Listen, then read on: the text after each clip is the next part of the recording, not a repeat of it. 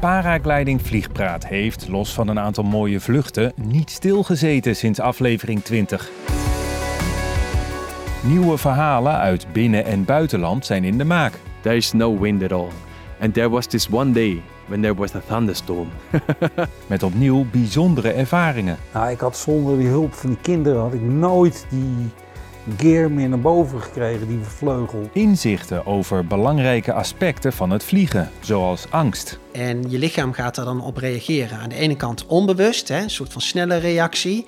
En aan de andere kant een bewuste reactie. En een geheel nieuwe rubriek, Wow. waarin schermfabrikanten zelf aan het woord komen. because we think that the future is bright. Om jou meer inzicht te geven in hun keuzes. The kind of glider which I don't like is what I call a now you see me, now you don't glider. So, so it's a glider which is all there and then suddenly goes. Wat is hun filosofie? Hoe kijken ze naar piloten en hun eigen paragliders? and that makes uh, 70% of our uh, buyers. Welke nieuwe ontwikkelingen zien ze?